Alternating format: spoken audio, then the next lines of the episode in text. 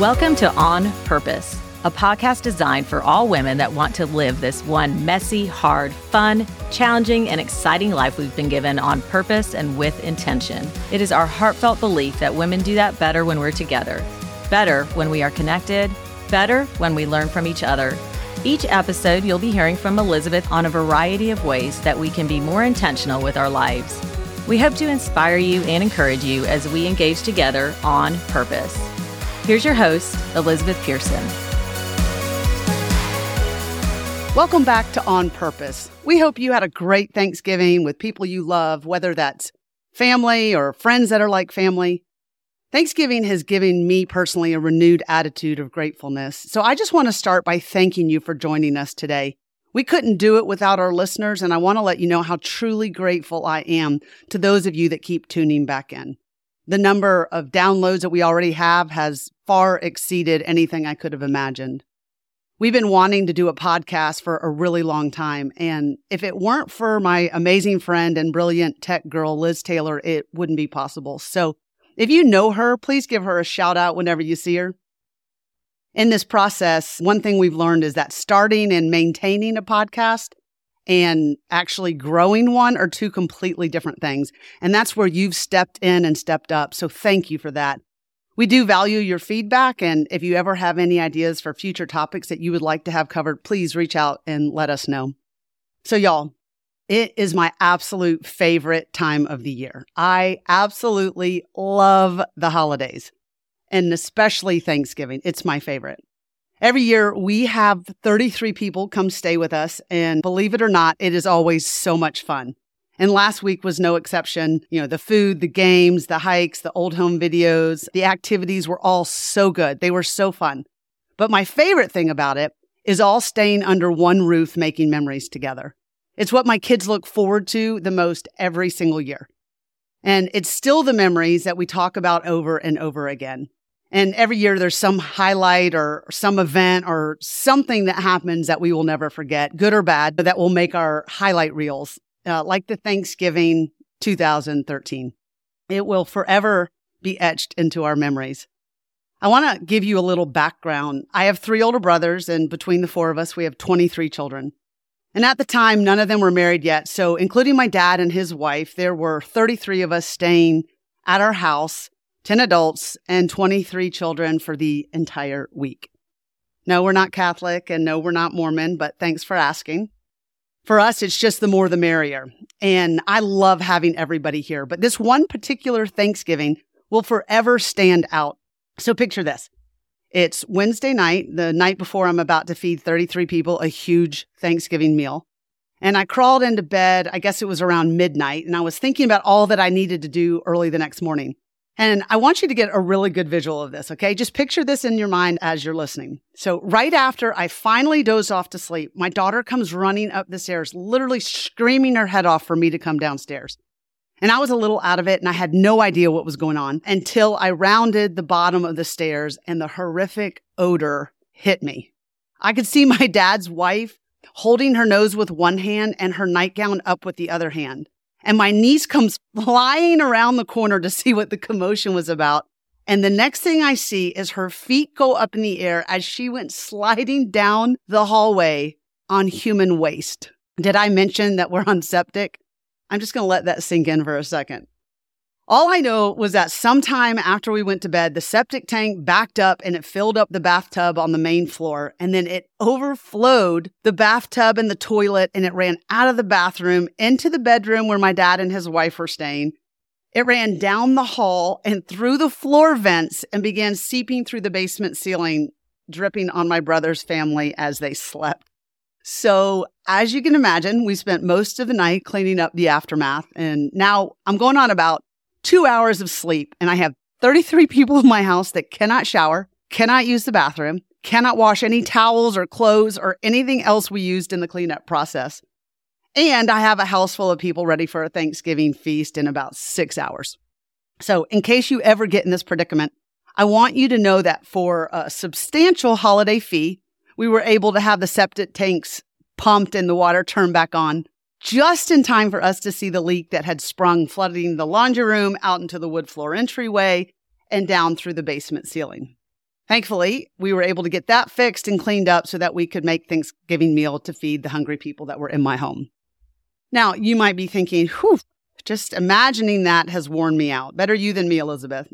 But I want to continue. Before we even finished our Thanksgiving dinner cleanup, the stomach bug managed to hit the masses. And before we knew it, 13 of the 33 people in our house were down for the count.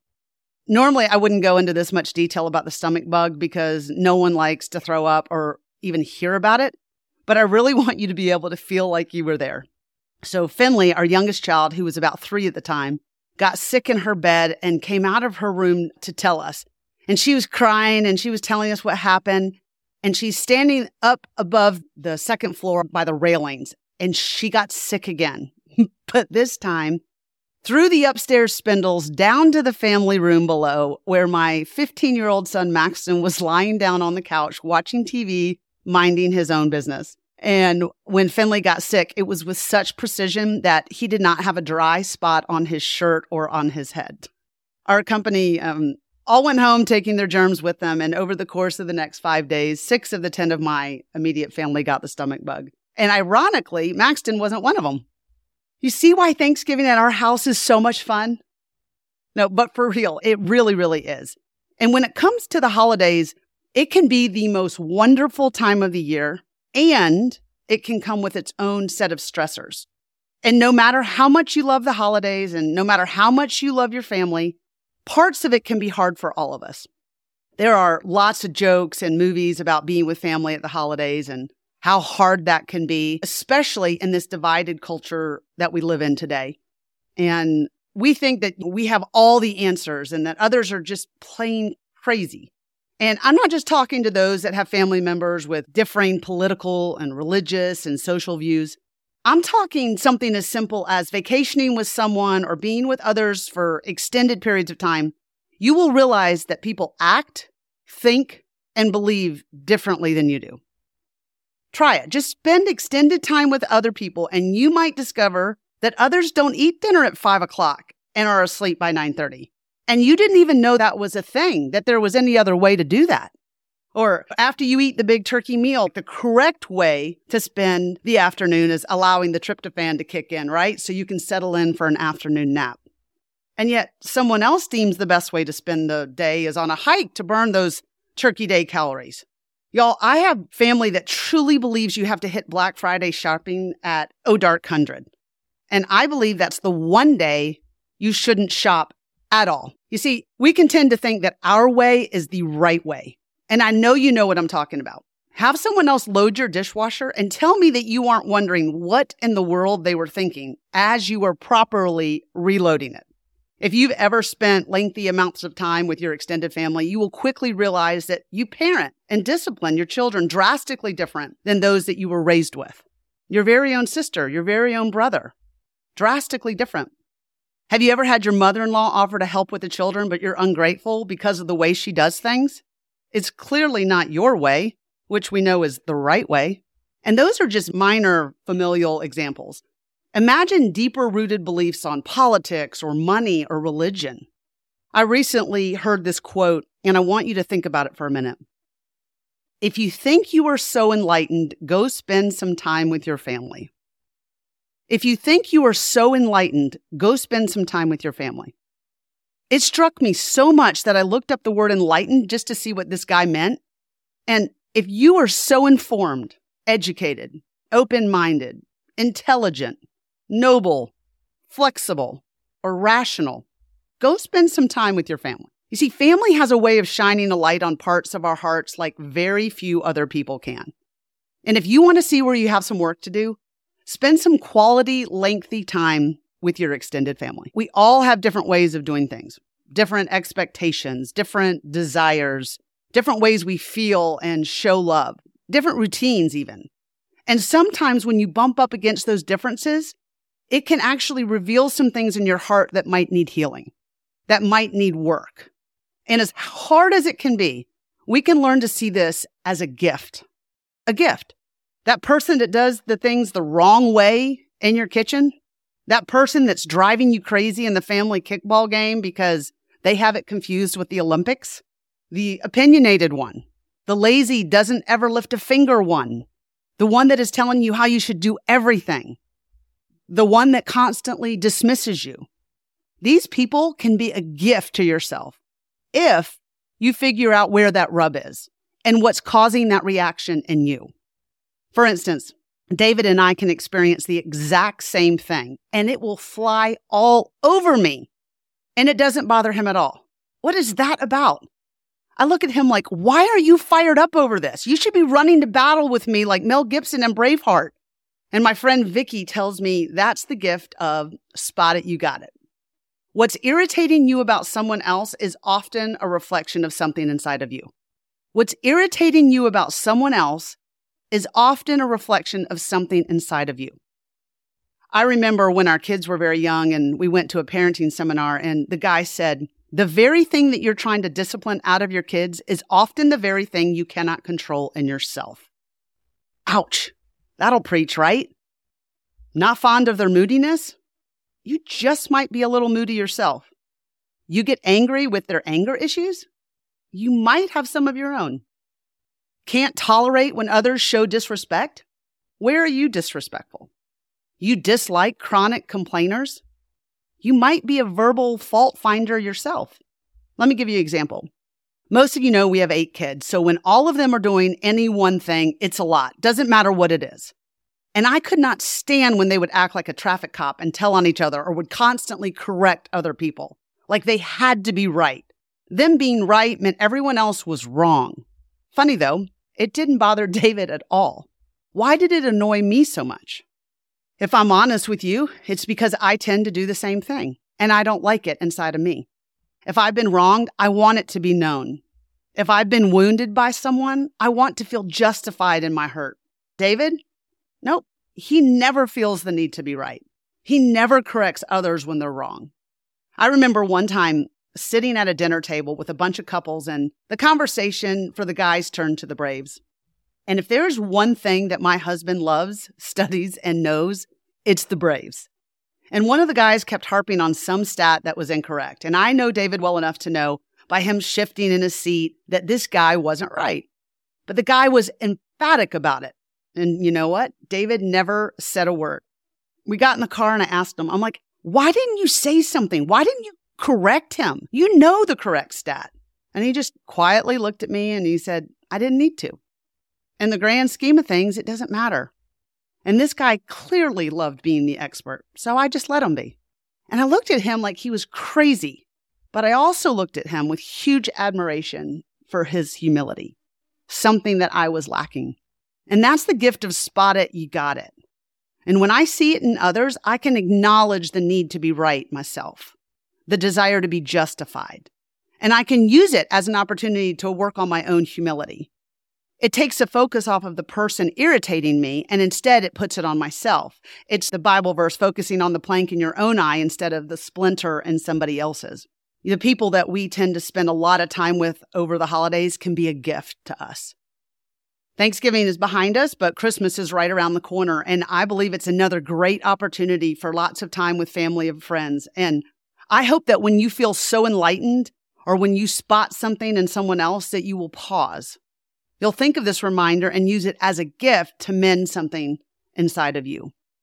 As I was preparing for my family to come again last week, making sure we had enough beds and sheets and towels for everyone and separate bedrooms for the newlyweds, making grocery lists and to-do list and prepping for the games and prizes and planning all the activities, I realized that I can get caught up in the chaos of it all. And the hustle and the bustle and the busyness and the chaos around me often reflects the state of my heart.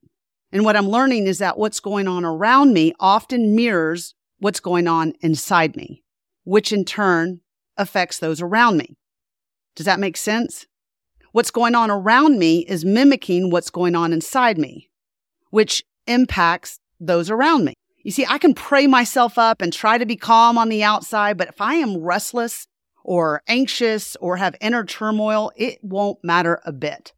The energy that I bring to a situation or an event or a group of people is felt by all those involved, right? It's true. We all have lots to do, especially at this time of year. And it's so important that we check in with ourselves and recognize the being that we bring to our doing. If I'm peeling 20 pounds of potatoes with an attitude that is angry, resentful, or annoyed because no one is helping me, then all of those around me can feel that. And anything we do, we've got to check and see if we're bringing an attitude of defensiveness, fear, bitterness, trust, judgment, anxiety, arrogance, or tension to what we're doing. And it's important to get the potatoes peeled. Of course it is. Everyone wants mashed potatoes. But what's more important than the doing is the being or the life that I'm bringing to that deed. So in any task, if our hearts are full of peace, joy, humility, kindness, generosity, that is the life that we will be reflecting in our doing. And as I was thinking about all of this, it reminded me of the old thermostats, not thermometer analogy in our homes. I was lying in bed talking to my husband about this podcast and this topic and telling him about that. And after a really long pause of contemplation, he said, Oh, I get it. We set the tones for our families as parents. We don't just report it. And although this is clearly new to him, he is exactly right and does this better than anyone I know. But it's not just setting the tone for our family or hosting people in your home at the holidays. It's also at the workplace.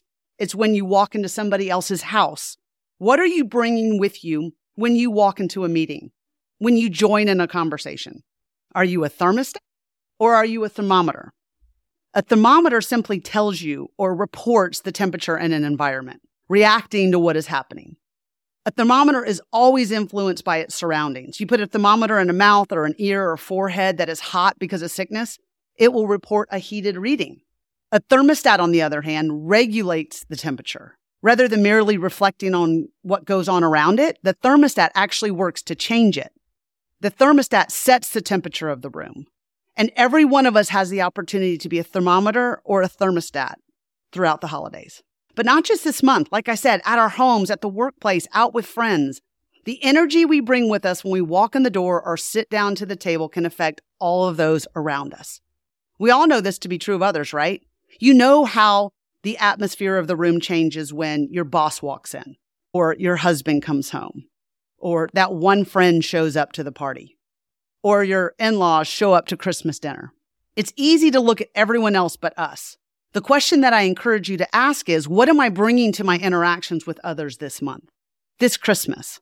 Am I a thermometer living life like on a roller coaster controlled by the ups and downs that come with a busy season? Am I a thermometer reacting to the environment influenced by others and by my surroundings? Because if it's one of chaos and stress and tension, like it often can be at the holidays, am I reacting to that? Or am I regulating the temperature of the room, of the conversation, of the situation, helping to diffuse it, changing it, setting the tone to be one of peace, joy, laughter, love, what temperature do you desire? You need to know what do you want to be known for when you walk into a conversation, when you walk into a room, when people join you at the holidays? You need to know that. And then you ask yourself, what small adjustments can I make to get it there? Because if we don't recognize the temperature that our thermostats are set at, we will always be the one at the end of the day who thinks everyone else is the problem and always ask questions like, why are these people so difficult to be with? It is so important to not only be a thermostat in a world of thermometers, but it's also important to regularly check the temperature settings to see if any adjustments need to be made. So, this month, this Christmas, this upcoming year, how can we work to operate in a thermostat mode? I think, first of all, we need to decide how we want to show up, regardless of how other people are going to act, regardless of who is going to be there, regardless of the one that you struggle with regardless of whatever the situation unfolds. And then do regular check in with ourselves to see if we are in reaction mode or if we are in response mode. We can control so little in our lives. We can't control the weather. We can't control the future. We can't control other people, but we can control what we bring to the table. We can control how we show up in response to the world around us, what we say, how we say it, and the energy that we bring to what we do. Another way we can live in a thermostat mode is taking ownership of our own moods, actions, and energy. It's like we said earlier, keeping our focus on the plank in our own eye. It will ensure that we are intentionally showing up in our life and in our relationships. and not just haphazardly reacting to them. That's what we want from others, right? If you don't know your own moods, actions, and energy, I challenge you, ask your family. Boy, will they tell you. And it might be hard to hear, but just realize that if you don't ask or aren't aware, that information doesn't go away. It's still there, but everyone will recognize it. Everyone will see it but you. I know I've rambled enough. I just wanted to share what I'm currently working on this holiday season and my spot at You Got It, my living from a thermostat mode and doing regular check ins with my moods, my actions, and my energies. There's no better time or place to do this, in my opinion, than with your extended family over the holidays. It's like flooding therapy. It will certainly heighten your senses, that's for sure. So, this month, in your home, in your workplace, with your friends, this coming Christmas, whenever you're with people, I just hope maybe you too will look for the gifts of spot it, you got it. That you'll be aware of your interactions and ask yourself, am I being a thermometer right now or a thermostat? And then check in with your moods, your actions, and your energy. I love that we're all on the same journey of life together, learning and growing, works in progress. Thank you so much for listening to my holiday ramblings. We hope you'll join us next time on purpose.